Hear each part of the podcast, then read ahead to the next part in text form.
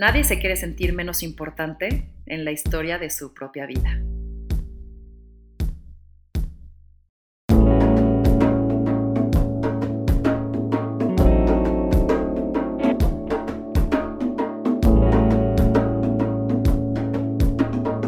Esto es Más cabrona que bonita. Eugenia es ácida. Tiene un sentido irónico de ver la vida y presiento que encuentra en las situaciones de drama y nostalgia algo que la hacen sentir más viva. De lectura rápida, Eugenia devora libros desde niña. Su obsesión por buscar la fantasía y así salir de esta realidad la impulsó a estudiar literatura, a dudar de todo y a ir en contra de lo establecido. Pienso que le decepciona que la realidad no rebase la ficción. Es una buena conversadora, aunque intente negarlo, y hará sátira de todo lo que le suceda. Creo que así se entretiene y consuela al digerir la vida. Inteligente, interesante y con ahora una novela que la convierte en escritora, hoy me tomé la libertad de invitar a Eu para echarnos unas entretenidas filosofiadas sin salida, repasar lecciones y espero echar unas buenas risas. Euge, bienvenida. Muchas gracias, Ana Vic. Qué bonita introducción. Casi voy a llorar ya. Porque el humor ácido, solamente me vas a hacer llorar. Oye, ya tenía muchas ganas de esta platicadita, de estos vinos pendientes. ¿Cómo estás? Súper bien. La verdad es que muy, muy bien. Ya sé que va a sonar horrible, pero a mí la pandemia me ha venido de lujo. A muchos. Sí, o sea, digo, sé que hay gente pasándola muy mal, pero para mí ha sido un tiempo increíble de disfrutar a mis hijos, de disfrutar el lugar en donde vivo, ¿no? Retiro autoimpuesto que vine a hacer a Tepoztlán desde hace ya casi 1.5 años, Navic. Uy, ¿cómo pasó el tiempo, Evo? Y voló. Justo igual contando un poco, o sea, tú y yo nos conocemos. Primero yo creo que a partir de tu hermana, pero muy brevemente, porque estudiamos en la misma escuela. Después coincidimos en el mundo del trabajo, porque pues Eu estuvo en Victoria 147. Su vida dio un gran vuelco y como dice, ahora vive en Tepoztlán, en su retiro permanente, autoimpuesto. Y la verdad es que hemos disfrutado, creo que justo lo decíamos hace rato, ¿no? Lo que mejor hacíamos era platicar, disfrutar el sarcasmo, filosofiar de pronto sin salida y pues lo que quiero hoy es eso, ¿no? Y reír y llorar en Más cabrona que bonita, sin censuras ni restricciones, pura neta como siempre y como siempre eres tú, Eu. Así que hoy tú eres el personaje de estudio. Venga, una vez, pero última también. Y quiero ir unas capas más adentro de lo que te conozco. Y para ello quiero entrar a la sección de preguntas con respuestas cortas, ¿ok? Así que lo primero que te venga a la mente de manera corta, lo dices. ¿Estás lista? Listísima. Venga. ¿En qué piensas cuando digo Dios? Infinidad. El momento en donde más te has sentido viva. Creo que cuando parí a mis hijos. ¿Crees que es peor sufrir pero sentir o vivir insensiblemente? No, sufrir definitivamente. Y para muestra un botón. ¿Lectura o escritura? Híjole, qué difícil pregunta. Pues es que una va con la otra, creo yo. O sea, una lleva a la otra, no son separables. ¿En qué crees? ¿En qué creo? Buena pregunta, no sé nada. Creo que todo esto que vivimos es una ilusión. Me cuesta trabajo esa pregunta porque, pues sí, o sea, tú me conoces, o sea, soy cero creyente. Ahora ya me he vuelto un poco más, fíjate que ahora ya hago a veces decretos y cosas así. Me han funcionado, cosas rarísimas, pero siento que eso solamente es como marketing. Allá platicaremos de eso. ¿Escritor o escritora favorita?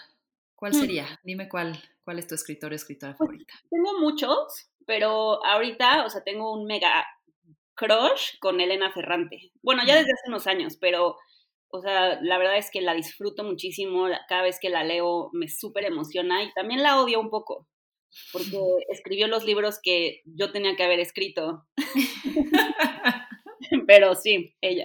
Plagio. Si tuvieras que leer un solo libro una y otra vez, ¿cuál sería? Un solo libro una y otra vez. Hijo, no, sería horrible. O sea, creo que acabaría muy mal si solo tuviera que leer un libro, pero probablemente alguno de Dostoyevsky, Crimen y Castigo, o Ana Karenina de Tolstoy también. Ese es de los libros que más he leído en mi vida. O sea, le he dado 3 vueltas ya, y la verdad es que cada vez que lo leo me encanta. Si tu vida pudiera ser una película, ¿cuál elegirías vivir? Algo súper dramático. Pues, ¿cuál elegiría vivir? Mira, no sé si una película. Ahorita lo primero que me vino a la mente, hay una serie de televisión que está en Netflix que se llama The Affair. Y, o sea, siento que, o sea, ese es como un poco mi vida, ¿sabes? O sea, la vi y dije, y está bien padre porque, o sea, es como graban el capítulo 2 veces, pero visto desde la perspectiva de 2 personajes diferentes. Entonces ves la misma historia 2 veces, pero siempre es diferente, o sea, siempre, pues es eso, ¿no? Es ese juego de ver cómo la gente ve las cosas de diferente perspectiva, la misma exactamente cosa que vivieron, ¿no? Claro. Está bien padre. ¿Cuál es la tragedia más grande del ser humano? La tragedia más grande del ser humano, pues creo que cuando te das cuenta de que o empiezas a dudar de si tenemos realmente capacidad de libre albedrío, creo, ¿no? O sea, por eso nos aferramos a creer que sí lo tenemos. Me gusta. ¿Tú nunca?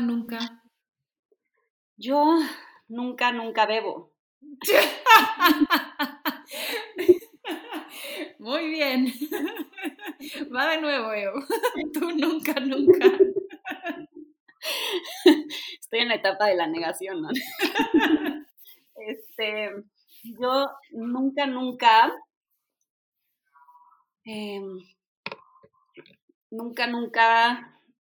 quisiera matar a alguien. Ok. Pues sí, está buena. ¿Cómo defines el amor? El amor. Qué difícil. Pues creo que creo que el amor es una decisión y creo que es algo que se elige todos los días y puede ser amor hacia muchas cosas, especialmente hacia la vida. ¿Y el sexo? ¿Cómo defines el sexo? Como el origen de todos los males, ¿no? No, no es cierto. No, el sexo pues es algo súper rico, disfrutable, que tiene 1000 formas de vivirse. Venga. Euge, en una palabra. Indecisa. ¿Cómo te gustaría morir? Híjole, pues tomándome una siestecita, no despertar nunca. ¿Cómo crees que serás recordada? Pues como alguien que hizo lo mejor con lo que pudo, con lo que tuvo. Venga. Muy bien, terminamos esa parte. Y ahora sí, vamos a irnos profundo. Quiero hablar sobre crecer, creer y filosofiar alrededor de ello. Dicho por ti y por otros más, eras y sigues siendo una chica rara. ¿Cómo era Euge de chava? ¿Qué has dejado de ser? ¿Y quién eres hoy? Pues mira, la verdad es que, o sea, digo, pensando en las muchas yo's que he sido a lo largo de mi vida, o sea, creo que sí, o sea, si algo me determinó en la vida, cosa que, ahora que lo pienso, pues es un poco triste, pero yo tuve un brote de acné muy grande, muy, muy grande, como a los 12 o 13 años, ¿no? Y eso, híjole, me generó un nivel de inseguridad enorme, enorme. O sea, yo no quería salir de mi casa porque sentía que todos me iban a ver así como, qué fea niña, ¿no? Y bueno, pues en esta necesidad que muchos tenemos de aprobación, para mí era lo peor que me había pasado. Y entonces, pues sí, me refugié muchísimo en la lectura. O sea, creo que ahí fue como el lugar donde me metí a vivir distinto. Y sí, o sea, y justo ese tema, ¿no?, de empezar a leer, pues me empezó a hacerme dar cuenta que había otros mundos, que había otras formas de ver la vida, no solo las que me habían enseñado, las que me estaban enseñando en la escuela. Y pues sí, o sea, me empecé a volver la chica rara de la escuela, ¿no?, la que siempre discutía con los maestros, ¿no?, la que buscaba siempre ir en contra, ¿no?, de lo que dijeran los demás, sacarlos de quicio, ¿no? O sea, muchísimo con, bueno, pues tú quieres ser la popular, entonces estás fatal, ¿sabes? Entonces me volví como muy así. Y bueno, pues ahora que lo veo, siento que igual, pues bueno, me hizo un favor el acné, ¿sí? Me acercó a lo que me hace más feliz, que es leer. Y pues o sea, y también me hizo darme cuenta que yo era más que como me veía en el espejo, ¿no? En un mundo donde, o sea, muchas amigas estaban preocupadas por eso. Y y pues ahora creo que lo último que me importa es lo que piensen de mí. ¡Qué horror! Por eso mi mamá no está tan feliz, no está tan orgullosa de muchas cosas que digo y hago. Oye, justo, un sentido de no pertenencia que te llevaba a la rebeldía o al extremo de mostrar apatía, ¿no? ¿Qué querías encontrar en esa búsqueda por pertenecer o por rechazar hacerlo? Pues creo que, o sea, mucho era, pues, un diferenciador, ¿no?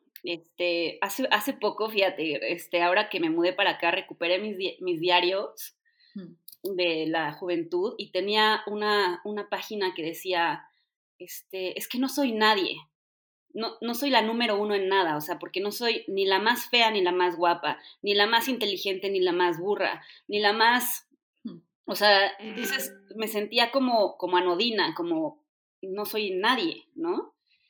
Y creo que me volví experta en ese no ser nadie, porque además me empezó a encantar esa literatura que habla de esos personajes, pues como siempre hechos de lado por la historia, que son como los que se preocupan por las cosas que no sirven para nada, ¿no?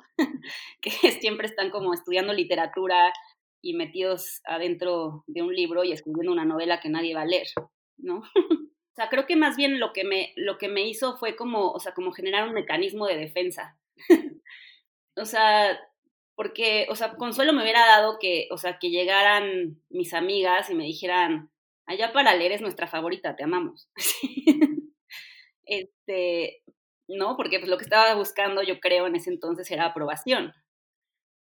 Y no, o sea, más bien pues lo que encontré fue un mecanismo de defensa. Es como, bueno, no me quieren ahí, pues yo ni quería estar, ¿no? Es como, yo ni quería. Claro. Oye, vamos a seguir avanzando y conociéndote. Y ya iré a profundo algunas vivencias que has tenido, pero justo durante estos años has tomado decisiones, has vivido rompimientos, tienes 2 hijos, has hecho carrera y has cambiado, supongo también aprendido. De todo lo que ves para atrás, ¿qué tomarías más a la ligera? ¿Qué tomaría más a la ligera? La verdad, el trabajo. Cuéntame, ¿por qué?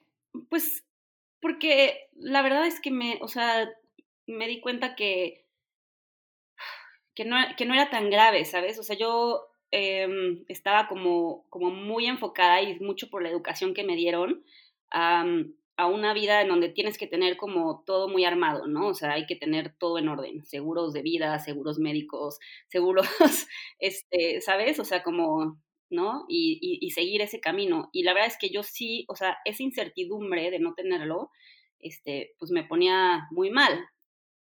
Y como tú sabes, o sea, estaba casada con un artista que eso no le podía importar menos, ¿no? Entonces yo dije, bueno, no importa, o sea, estoy con él y me encanta estar con él, y si él no le interesa el dinero, está bien, no le voy a pedir que él lo gane, pero lo voy a hacer yo. Y entonces creo que ahí, o sea, como que me enfoqué muchísimo en trabajar demasiado y dejé de lado, o sea, y la verdad es que de trabajar demasiado por dinero y dejé de lado lo que amaba. Y me dio muchas cosas el trabajar, o sea, me ha dado historias para contar, o sea, buena. Y justo, o sea, si escribo ahora no voy a estar escribiendo solo como de ser maestro de literatura, que generalmente es todo un género ya, ¿no? Pero pues sí, creo que me tomaría menos en serio como esas ataduras. No sé si tanto, o sea, por decir al trabajo, pero sí al dinero, o sea, al producir. Y además creo que estaba siendo ineficiente en la forma en que estaba produciendo. Una vez que descubres esto, que no quieres esta atadura, que no quieres este peso, no solo a la estructura de trabajo, sino tal vez al dinero, ¿qué decisiones tomas distinto? ¿O cómo ves hoy tu vida, siendo que, de todas maneras, el dinero sigue estando en ella, ¿no? En tu vida. Claro. Pues mira, o sea, creo que mucho aprendí. Algo que te repiten muchas veces, pero yo que soy como una escéptica empedernida, siempre creía que era como solo frases que echaban para arriba en libros de autoayuda, que era, ¿no? Como el haz lo que amas, ¿no? O en marketing de WeWork. Y pues creo que es, o sea, lo que tienes que hacer es eso, ¿no? Hacer lo que verdaderamente amas. Y mi llamado, o sea, por muchos años, muchísimos años, que es al de la lectura y la escritura, lo negué porque decía, eso no me va a dar dinero. Y eso que estudié literatura, ¿no? O sea, tenía la intención de vivir de eso, pero pues bueno, luego me di cuenta que quería más. Y sí, o sea, pues estuve, ¿no? O sea, creo que ahora, ¿no? Que bajé de ritmo, que hice un cambio de vida radical para no necesitar el dinero que necesitaba, sino adaptarme al que me podía llegar haciendo lo que amo, me siento mucho más plena, mucho más tranquila con lo que hago todos los días. Entonces creo que en ese sentido, pues creo que es lo que yo le diría a la yo de ayer, ¿no? Así como, ni te preocupes, y la verdad es que no necesitas todo eso que crees que necesitas. De acuerdo. Oye, justo estudiaste literatura, te fuiste a París. Si nos remontamos en esa época, ¿cuál era tu sueño en ese momento?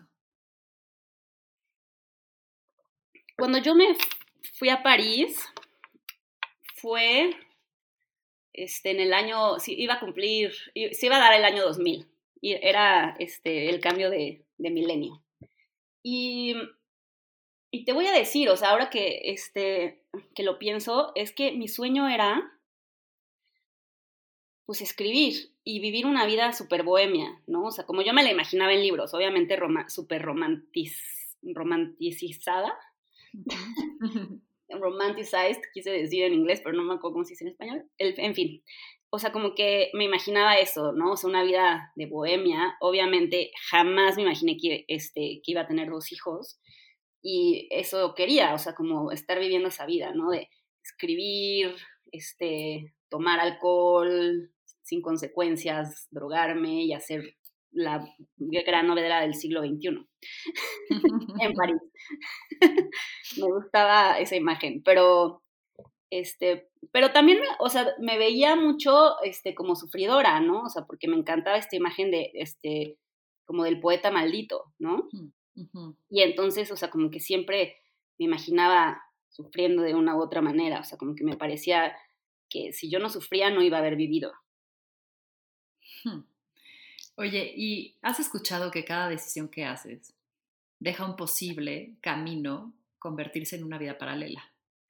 Imaginemos un poco y juguemos con esa euge de París, de no haber dejado ese camino, esa pareja que tenías, esa vocación a escribir, y estuviera ese auge viviendo hoy en paralelo a ti, ¿dónde está esa parisina soñadora?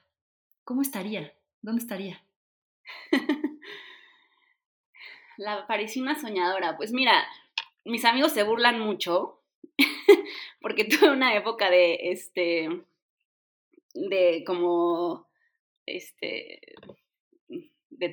problema. Bueno, me sentía yo en una turbulencia amorosa, ¿no? Y me dice, y me fui a París, ¿no? Me fui a París para vivir mi, o sea, súper burguesa, pero bueno, me fui a París a vivir mi desgracia de amor, y entonces me fui a un bar de transvestis, bueno, más bien me fui a un hostal de transvestis que tenían un bar abajo, y pues yo, o sea, lo que dije es, este es mi lugar, me voy a pedir, o sea, una botella de whisky, me la voy a tomar aquí con todos estos señores, señoras, porque pues, es lo que hay que hacer en estos momentos de sufrimiento, ¿no? Y entonces mis amigos le dicen mi etapa de París en blanco y negro, y se mueren de risa porque no sé si me hubiera igual quedado ahí, ¿sabes? O sea, porque este deseo mío como medio autodestructivo, que era como, o sea, que me parecía poético. La verdad es que ahora que tengo hijos y así no me parece nada poético. Espero que mis hijos no salgan como yo. Pero pues no sé, yo como alimentada por películas y por estos sueños como de París en los años 20, me parecía genial. Entonces seguro me hubiera quedado ahí, ¿no? Como en un viaje de opio o algo así. Oye, te cito. Dudé de todo. Me hice atea y luego empecé a jugar con más dudas. La duda de la heterosexualidad, de las drogas, del amor. ¿A dónde te llevó la duda?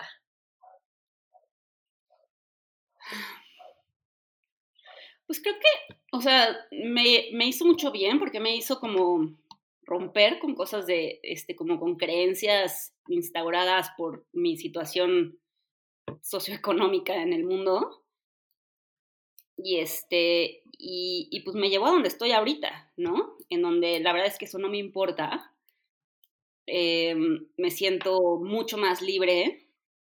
Me siento, ¿no? Libre de escribir, de leer, de decir cosas, de expresarme, de ser quien soy en cada momento, porque nunca siempre eres la misma persona.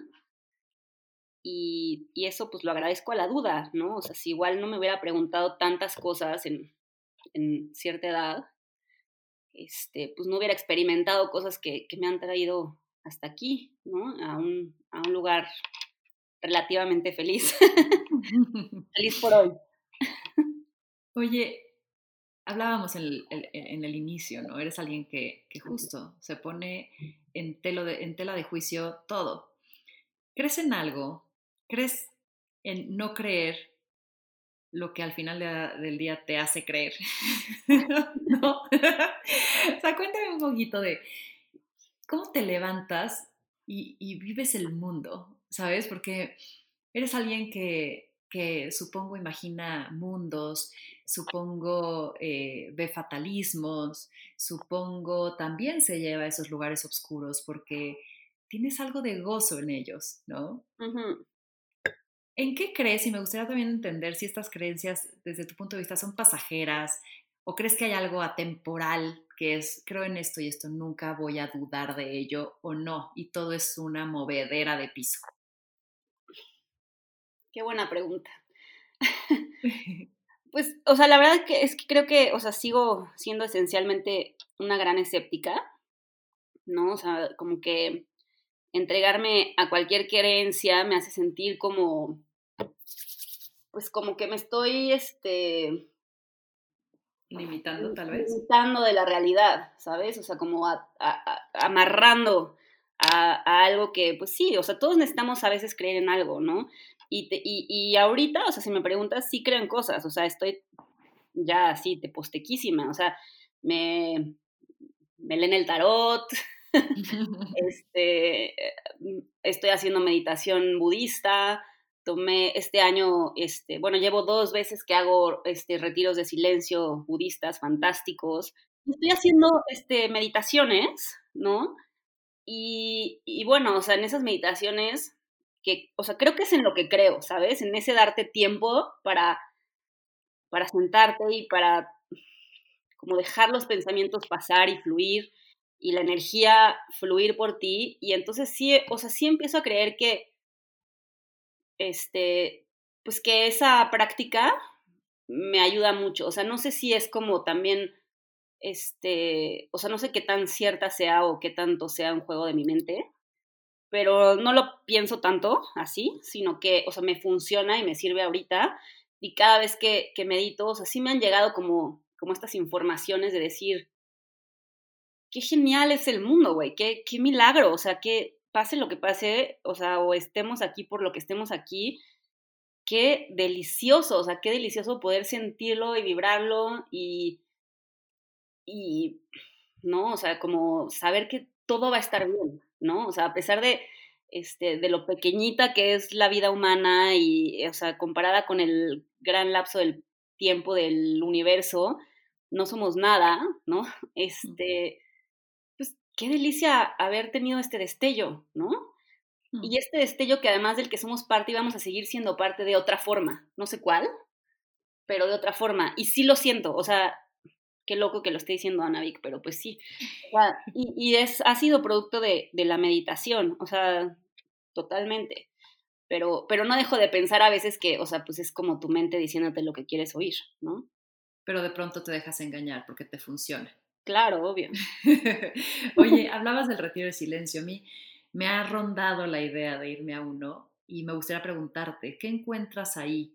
¿Cuáles son esas resistencias, esos dolores o esos gozos que has encontrado en ese momento de silencio pleno? Pues mira, me di cuenta, una, que yo debí de haber sido monja. No, porque de verdad me encanta. O sea, yo pensé que me iba a costar trabajo. O sea, porque tú llegas, depositas tu celular, no llevas libros, no llevas nada que te haga como ruido externo. Puedes llevar un cuaderno y una pluma. That's it. Y es, o sea, sí hay más gente, pero, o sea, realmente sí es, o sea, entre una semana y 10 días sin hablar. Oyes a la venerable, que es una monja budista fantástica, luego un día te contaré de ella porque de verdad tiene o sea, es una genio. Ella da pláticas y luego otra de las monjas te enseña a meditar, ¿no? O sea, te da como cursos de meditación. Y así es todo el día, o sea, desde las 6 de la mañana que te levantas hasta que te vas a dormir relativamente temprano, no sé, como a las 10 de la noche, ¿no? Y no extraño nada, Anavik, nada. O sea, no hay un solo día de todos esos 10 días que yo diga, regrésenme en mi teléfono. Es más, o sea, quería decirles, piérdanlo. Odio. Pero porque sabías que era un tiempo finito o aguantarías en esa circunstancia indefinidamente. Buena pregunta. Tal vez porque, o sea, sí, porque es algo, o sea, sabes que tiene un límite, ¿no? Porque, bueno, no aguantaría toda una vida así con mis hijos. Sin saber de ellos y sin saber qué está pasando, ¿no? O sea, no podría, ni quisiera, pero bueno, pre-hijos, o sea, yo tengo una amiga de la escuela a la que fuimos que se fue de monja de claustro y yo al principio decía, está loca, ¿no? Además una mujer brillante, de verdad, o sea, fue una chava que estudió ingeniería, o sea, bueno, ganó premios, listísima, y luego decidió irse de monja a España, y está en un claustro. Yo de verdad no la entendía, o sea, decía, neta, o sea, ¿cómo? Y cuando estoy ahí digo, la súper entiendo, qué delicia, o sea, qué buenas elecciones hizo. Oye, ¿y esa es una elección egoísta o generosa? En el sentido de, y no poniendo una connotación negativa, pero de pronto como que, y ahorita voy a hablar un poco de las religiones, pero esta figura de monja es como, ay, la que se sacrifica, la que está haciendo que sus rezos hagan que a todos nos salven, o sea, ya sabes. Y por otro lado, tal vez es ella gozando la vida en soledad, apartada de este mundo de porquería. O sea, ¿cuál crees que es la postura? Pues mira, yo creo que hay un poco de las dos cosas, ¿no? O sea, yo creo que sí hay un poco de querer huir del mundo, ¿no? De la realidad, que no lo juzgo, o sea, yo también lo hago cuando leo. Pero por otro lado, pues también creo que, o sea, pues es muy generoso, o sea, si lo ves desde el punto de vista de, o sea, de que es una persona que no está gastando, ¿sabes? O sea, como recursos, que vive con lo mínimo, que no está comprando fast fashion, o sea, que se pone lo mismo todos los días, que digo, pues, o sea, sí es una existencia generosa, o sea, viéndolo desde el punto de vista ecológico, pues, no, es, o sea, hace lo menos de basura en el mundo. Nunca lo había visto así, Evo. Quiero ir a abrazar a la madre Picos. Qué loco que fuimos en escuela de monjas, ¿no? Parece que nos vacunaron, ¿eh? Porque a mí y a mis amigas no hay una que diga de aquí... Bueno, no, sí hay un par todavía, que son así como, ni les digas nada, pero... Oye, justo, entrando en tema de religión, alguna vez te oí decir que decías que la religión y su control mental, ¿no? ¿Cuál es tu tesis sobre las religiones? Pues, o sea, no es que tenga una así como muy armada, pero si me preguntas, es eso, ¿no? O sea, es como gente que se aprovecha de esta necesidad que tenemos, que es muy humana, que tenemos todos de creer en algo, en lo que sea, ¿no?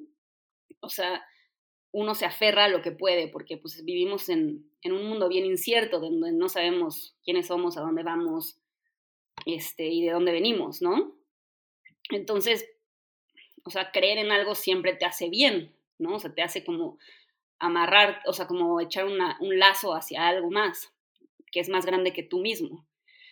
Y siento que las religiones, pues, justamente, o sea, digo, a lo largo de la historia de la humanidad se han aprovechado de eso, pues, para beneficio de unos cuantos, ¿no? ¿Y cuál es tu religión? Hijo, pues, ninguna, la literatura. La expresión humana. Porque tienen algo rescatable. ¿Qué rescatarías de ellas? Pues, o sea, lo mismo, qué horror, pero eso, ¿no? O sea, que nos dan paz, que nos dan, o sea, la posibilidad de tener fe. Ajá, la posibilidad de creer que eres parte de algo más grande que lo que estás viendo aquí, ¿no? Y eso, pues, es bien esperanzador, ¿no? Y la esperanza... es un bien que, o sea, que es incuantificable, o sea, vale todo, ¿no? Y tener esperanza es genial. El problema es cuando, o sea,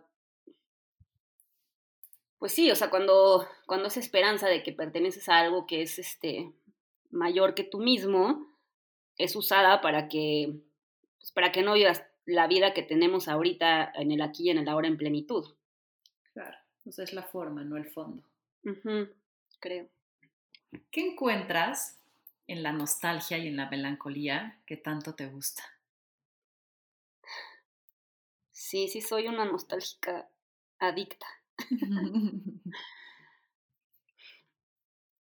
Pues creo que es como este tema de la añoranza, del deseo, ¿no? O sea, como de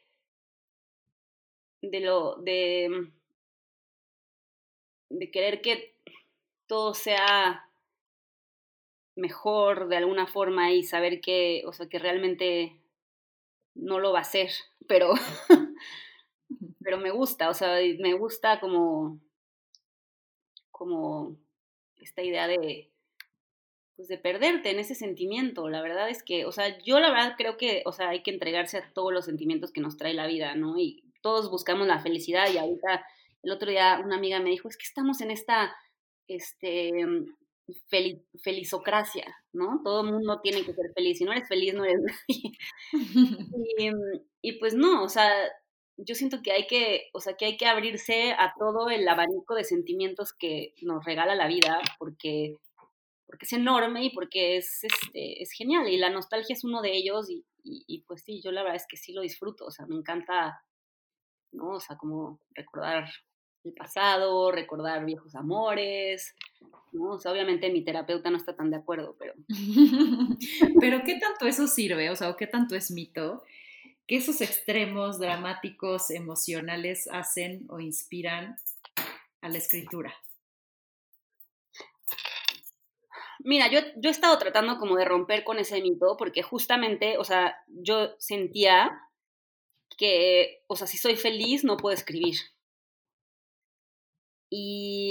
Y me ha pasado, o sea, las temporadas de mi vida en las que he sido más feliz en el sentido convencional de la palabra, he escrito muy poco, incluso podría decir nada.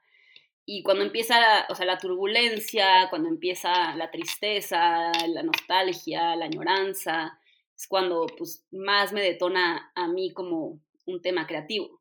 Pero esa soy yo, o sea, no creo que todo el mundo sea así. Y justo he estado tratando como en este tema de meditar y de cambiar mis ideas, de decir, o sea, no necesariamente tengo que sufrir para poder escribir. Y me ha costado trabajo, no creas. Y más a mi terapeuta. Él la está pasando de maravilla, tiene más sesiones que nunca. Exacto. Oye, ¿cuál es la mayor mentira sobre el sexo que te han contado? ¿O que nos han contado? Pues creo que, o sea, para las mujeres, porque es diferente, creo, pero es como que siempre, o sea, que siempre tiene que terminar en un orgasmo. La verdad, ¿no? O sea, yo creo que hay muchas cosas que involucran el sexo antes que termina en un orgasmo y que están bien y que están ricas y que son muy disfrutables, otras no tanto, y que hay que ir explorándolas, pero sí creo que, o sea, que el poner tanto peso en esos segunditos que dura la pequeña muerte, la petite mort, como dicen los franceses, a veces, o sea, te limitan como de vivir todo el rango de lo que tiene el sexo para ofrecer en este mundo carnal. ¿Y cuál es la mayor mentira que nos han dicho sobre el amor? Pues creo que puede, o sea, que es incondicional.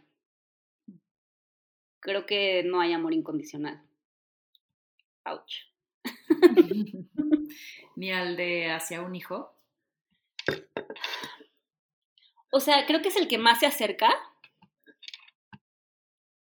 Aún así, creo que no es del todo incondicional, ¿no? O sea, siempre tenemos expectativas y digo, hay que trabajarlas, y para ser mejores padres hay que trabajar en esas expectativas y liberarnos de ellas sobre nuestros hijos, ¿no? Y pedirles lo menos posible. Pero aún así creo que sí, como papás terminamos poniendo condiciones para amar. Y pues sí, o sea, es muy humano, tampoco digo que esté fatal, o sea, simplemente así somos.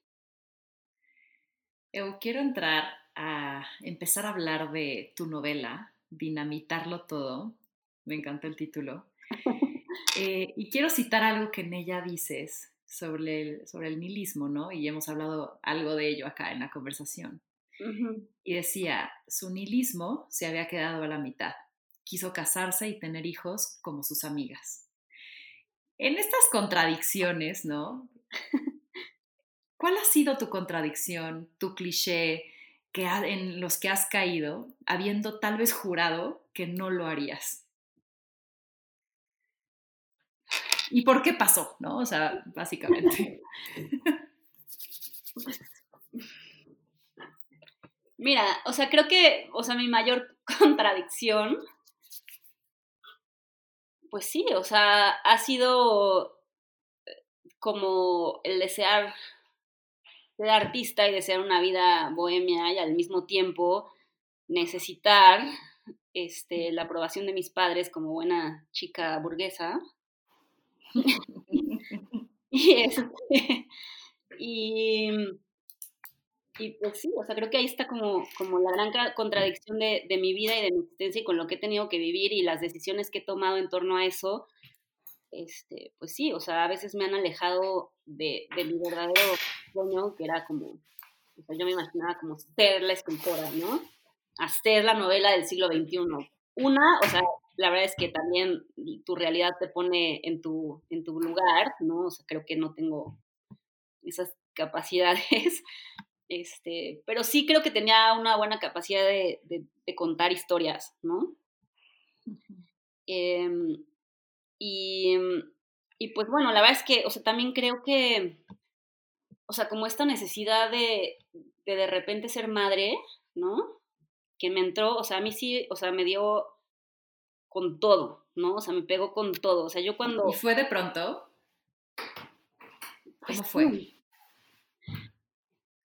O sea, cuando yo cumplí 30, que fue el mismo año que me casé,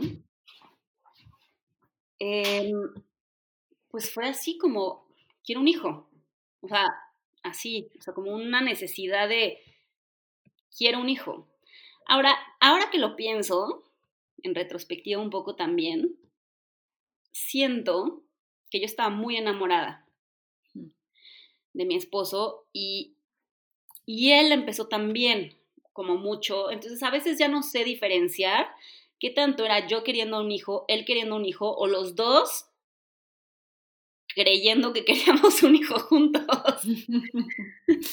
Porque parece que eso es el siguiente paso o la muestra más grande del amor. Yo, sí, o sea, yo sentía que sí, o sea, que necesitaba como eso, como para culminar, ¿no? Esto que teníamos juntos. O sea, sí sentía que quería que él fuera padre de mis hijos, y me lo imaginaba siendo un excelente papá, y bueno, o sea, uno ha visto muchas películas y leído muchas novelas, entonces me imaginaba cosas súper lindas, y no estar desvelado a las 5 de la mañana, odiando al güey que te hizo al hijo, y que está dormido, y tú estás amamantando, ¿verdad? Entonces, pero sí, o sea, sí fue así, o sea, yo sentí un deseo enorme o sea, de tener a mi hijo, y además, no solo eso, me tardé unos cuantos años, y además de haberme cuidado toda la vida, ¿no? O sea, de los 16 años que empecé a tener una vida sexual activa, que yo dije, o sea, lo último que quiero en esta vida es tener un hijo, dije... Llevaba 15 años de cuidarme, ¿no? O sea, de tomar anticonceptivos. Y cuando quise ya tener un hijo, no se daba. Y yo así o sea, no puede ser lo que nos hacemos las mujeres, ya sabes. O sea, años de solo cuidarte sin saber siquiera si vas a poder, o sea, si eres fértil. Claro. Y sí, o sea, fue un momento tormentoso, pero pues sí, o sea, creo que ahí fue el momento decisivo, ¿no? O sea, el decir... pues va, me aviento, o sea, y con toda esta falta de creer en lo que sea, de atadura, o sea, de no creer, ¿no? O sea, pensar en religiones, en que esta vida, o sea, es lo que es, ¿no? O sea, te dura lo que te dura y cuando se acaba, te vas a una oscuridad eterna y no hay más, no hay conciencia, no hay más, y aún así dije... me la aviento, o sea, lo he disfrutado con todo y todo, y creo que quien venga, sea mi hijo, lo va a disfrutar también a su manera. Oye, siguiendo con tu historia y con la historia de esta novela también, que van en paralelo porque tú la escribes, ¿no? Y tú creas esta ficción. Quiero contar el preámbulo de un poco... lo que tú vivías, ¿no? Lo que tú viviste un año muy complicado previo a hacer la novela, ¿no? Uh-huh. Tuviste a tu segundo bebé, tenías muchas responsabilidades en casa, chamba a full, te separaste, se te cayó tu depa en el temblor, hubo enfermedades en casa, perdiste tu trabajo, o sea, todo eso en un lapso de, ¿qué serán? ¿12 meses? ¿Algo así? Uh-huh. Sí. De todo ello sale este impulso de hacer Dinamitarlo Todo, tu primer novela. Y tu estreno como escritora. Y esta novela tiene un superpeso, supongo, es una válvula también de escape, ¿no? De creatividad, y el motor de su creación, desde mi punto de vista, puede ser tomado como agridulce. En tus palabras, ¿qué significa dinamitarlo todo para ti? Pues mira, tal cual, o sea, así como lo cuentas, o sea, para mí sí fue como la culminación o sea, de esta experiencia en donde mi vida, como yo la había concebido, imaginado, o sea, explotó, ¿no? En el lapso de un año, ¿no? Y no lo veía venir. La verdad es, bueno, supongo que nadie ve venir esas cosas, ¿no? Pero, pero sí, o sea, fue fuertísimo. Y para mí, o sea, el escribir esta novela, pues fue un poco como sacar, ¿no? Y terapearme a mí misma sobre muchas cosas que me habían pasado. O sea, pues sí, lo describiste tal cual, porque además fue justo la época en que trabajé contigo, que fue, pues, rudísimo, ¿no? O sea, para empezar, o sea, hay que contarle al público, a nadie, que tú me contrataste embarazada. Cuéntale tu historia, hermana. O sea, gente, cuando Navik me contrató, me habló un día y me dijo, oye, me han hablado bien de ti, yo necesito a alguien que me lleve comunicación, que me lleve prensa, y tengo buenas referencias, me gustaría hablar contigo. Y yo le dije, oye, la verdad es que, o sea, me encantaría platicar contigo, pero no creo que tenga ningún caso porque, pues, estoy embarazada, o sea, estoy a punto de parir. Y a Navik, obviamente, me dijo, jamás. O sea, eso justo no es un problema para mí. O sea, ¿cómo crees que te voy a dejar de entrevistar porque estás embarazada? O sea, jamás va a ser un problema para mí.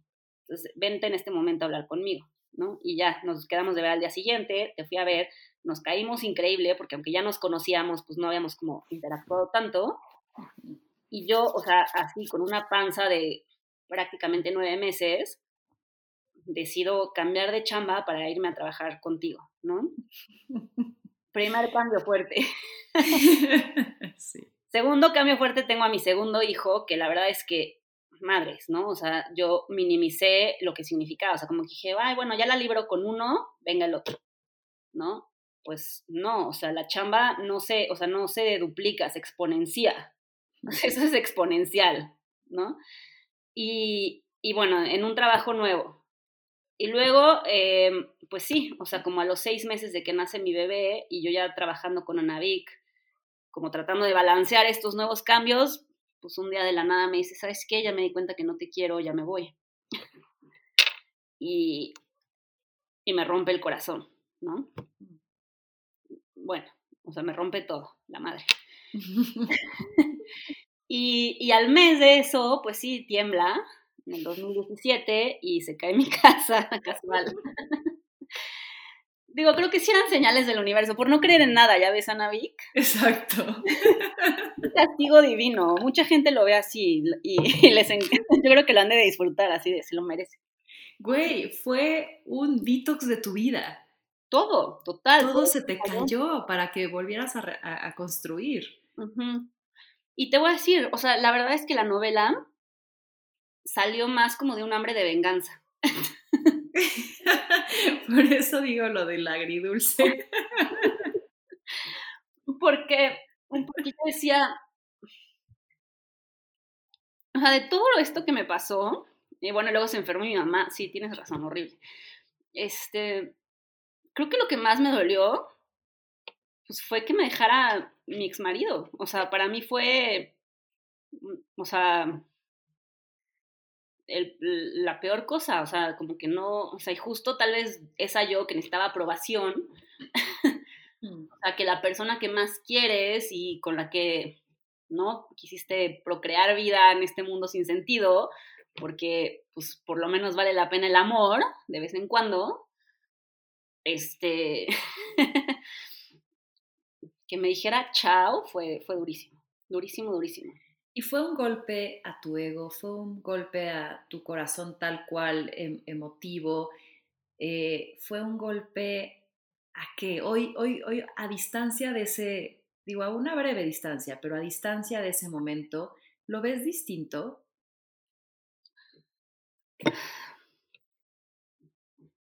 O sea, creo que lo puedo ver con menos dolor, ¿no?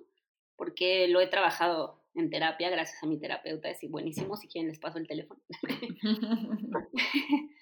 Sí, fue un golpe a mi ego, definitivamente, y o sea, y sí, o sea, abrió en mí una herida narcisista muy grande que no sabía de que era capaz de eso, o de sufrir así por alguien. Pero pues viéndolo a la distancia es algo que tenía que pasar, o sea, ahí sí, ¿no? O sea, como que es cuando dicen por algo pasan las cosas, ¿no? Y es cuando te atas a esas ideas cliché o religiones o lo que sea, es como pues igual y sí, o sea, igual por algo pasan las cosas. Y te quería preguntar, en Dinamitarlo Todo hay puntos de quiebre, entre ellos uno, ya lo mencionaste, un corazón roto o varios. ¿Qué hacer con un corazón roto? Ay, pues ahora sí que, o sea, apapacharse, creo que no queda de otra, ¿no? Y hacer el trabajo que tienes que hacer para dar el paso siguiente. Yo, o sea, creo que a lo que me obligó fue, pues, a trabajar muchísimo en mí, ¿no? En quién era yo, qué quería, quién era antes de esta relación o sea, porque, a ver, pasé 15 años casada. Y ya no me acordaba quién era yo sin él, qué quería, a dónde iba, o sea, como que de repente me fusioné a alguien más y eso pues te pone obviamente en un plano de cierta comodidad, ¿no? Emocional, intelectual, porque pues no te sientes solo tomando las decisiones y cuando de repente sí te encuentras en esa posición de soledad, pues hay que empezar a trabajar en uno. Y la verdad es que había muchas cosas que había dejado de lado, ¿no? O sea, que había abandonado de mí y que tuve que reencontrar y que tuve que pensar como, pues ahora sí que quién era y hacia dónde quería ir. Y eso me ha ayudado muchísimo. O sea, sí soy otra, ¿no? O sea, otra que la que escribió esa novela y otra que me siento mucho más fuerte y capaz de vencer cosas aún más complicadas, ¿no? Me llamó algo, bueno, muchas cosas me llamaron la atención de tu novela, pero una en específico, que es algo que también noto en amigas, en conocidas, es mito a voces y verdad a voces, ¿no? Que de pronto te topas hasta que estás ahí. Relata sobre la protagonista cuando se convierte en mamá, y cito el libro, no se sentía dueña de su cuerpo, de su tiempo, de su mente, de su vida. Se había convertido en una señora. Siendo objetiva y viendo al personaje desde afuera y sin juicio, ¿qué es lo que más le aprendiste a la protagonista? Y me gustaría tal vez, o sea, como abordarlo desde ¿en qué crees que se haya equivocado? ¿En qué crees que haya acertado? ¿En dónde le tienes empatía? ¿En dónde le tienes disgusto? ¿Qué le aprendiste más a la protagonista? Pues creo que le aprendí que es, o sea, como bien importante no olvidarte a ti misma, ¿no? Que en este proceso de la maternidad es hiper desgastante. O sea, sabemos que es como mil veces más pesado para las mujeres, ¿no? Y a veces es redundante decirlo, pero pues sí, o sea, te chupan vida los chamacos, ¿no? O sea, desde que no duermes, entregas el cuerpo, ¿no? En todo ese proceso. Y el personaje no se da chance de quererse, es muy dura consigo misma, ¿no? O sea, la protagonista es muy dura consigo misma, no, o sea, no se quiere, la realidad es que no se quiere a sí misma, y pues eso se nota en todos los aspectos de su vida. Y si algo le aprendí es que pues, sí hay que quererse un poquito. Claro. O sea, creo que por ahí va la cosa, ¿no? O sea, es una mujer que se abandona en la maternidad, que se abandona en el ser mamá, en el ser trabajadora, y bueno, y también es o sea, este llamado a decir, o sea, a ver, los hombres tienen chance, o sea, o en ese caso es como los hombres tienen chance y capacidad de tener crisis de la mediana edad, mientras nosotras estamos dejando la vida, ¿no? Dando vida. Y para mí es, o sea, es esa lección, como decir, pues no, o sea, no tenías que dejar tu vida, ¿no? O sea, no tenías que abandonarte ese grado, quiérete. ¿Y cómo te quieres un poquito más cada día? Pues ahora creo que haciendo lo que me gusta, ¿no? ¿Qué es esto? Leer y escribir.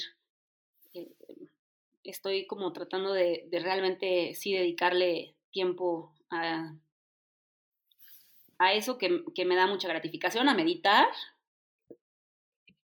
Y, tomé un curso de finanzas personales.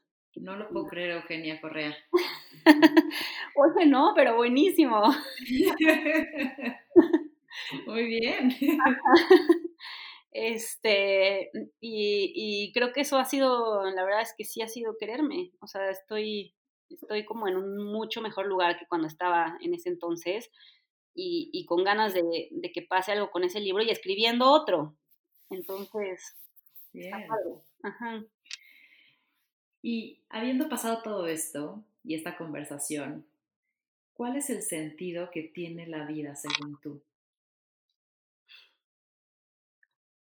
El sentido del... No, Ana, que te pones muy filosófica. El sentido de la vida, my God. Pues creo que lo dije hace un rato al principio, pero creo que es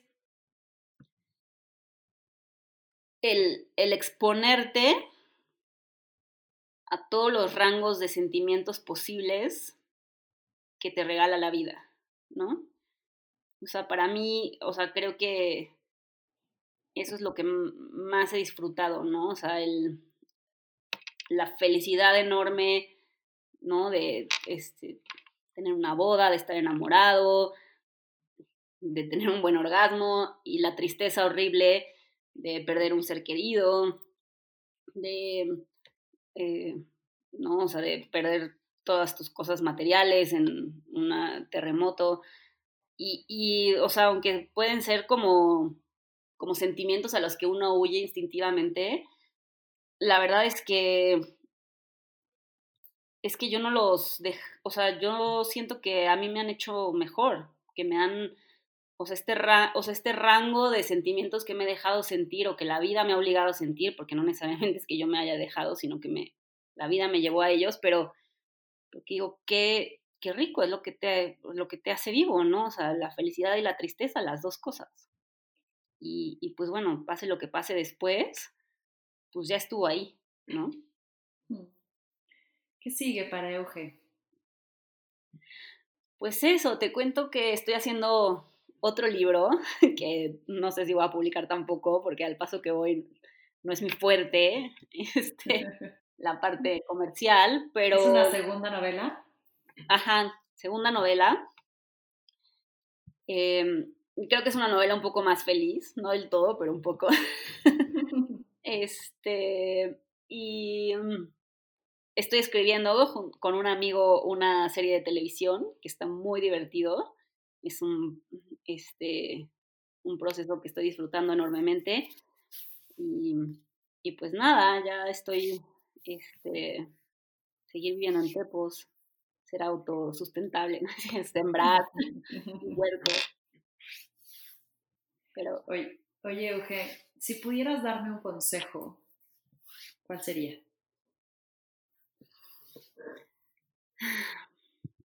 Usa tapabocas.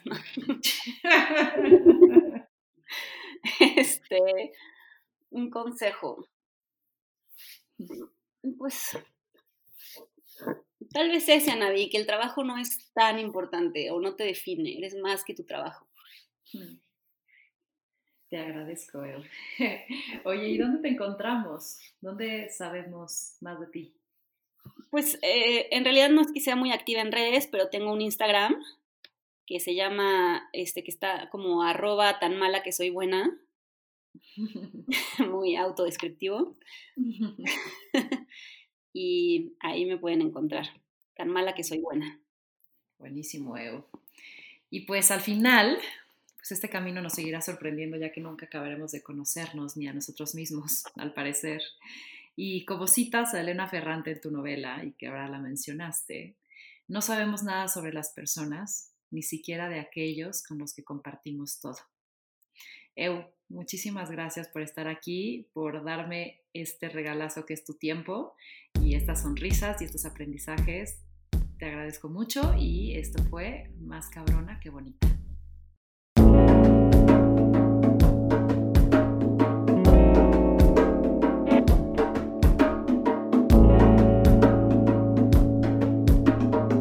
Esto es Más Cabrona que Bonita.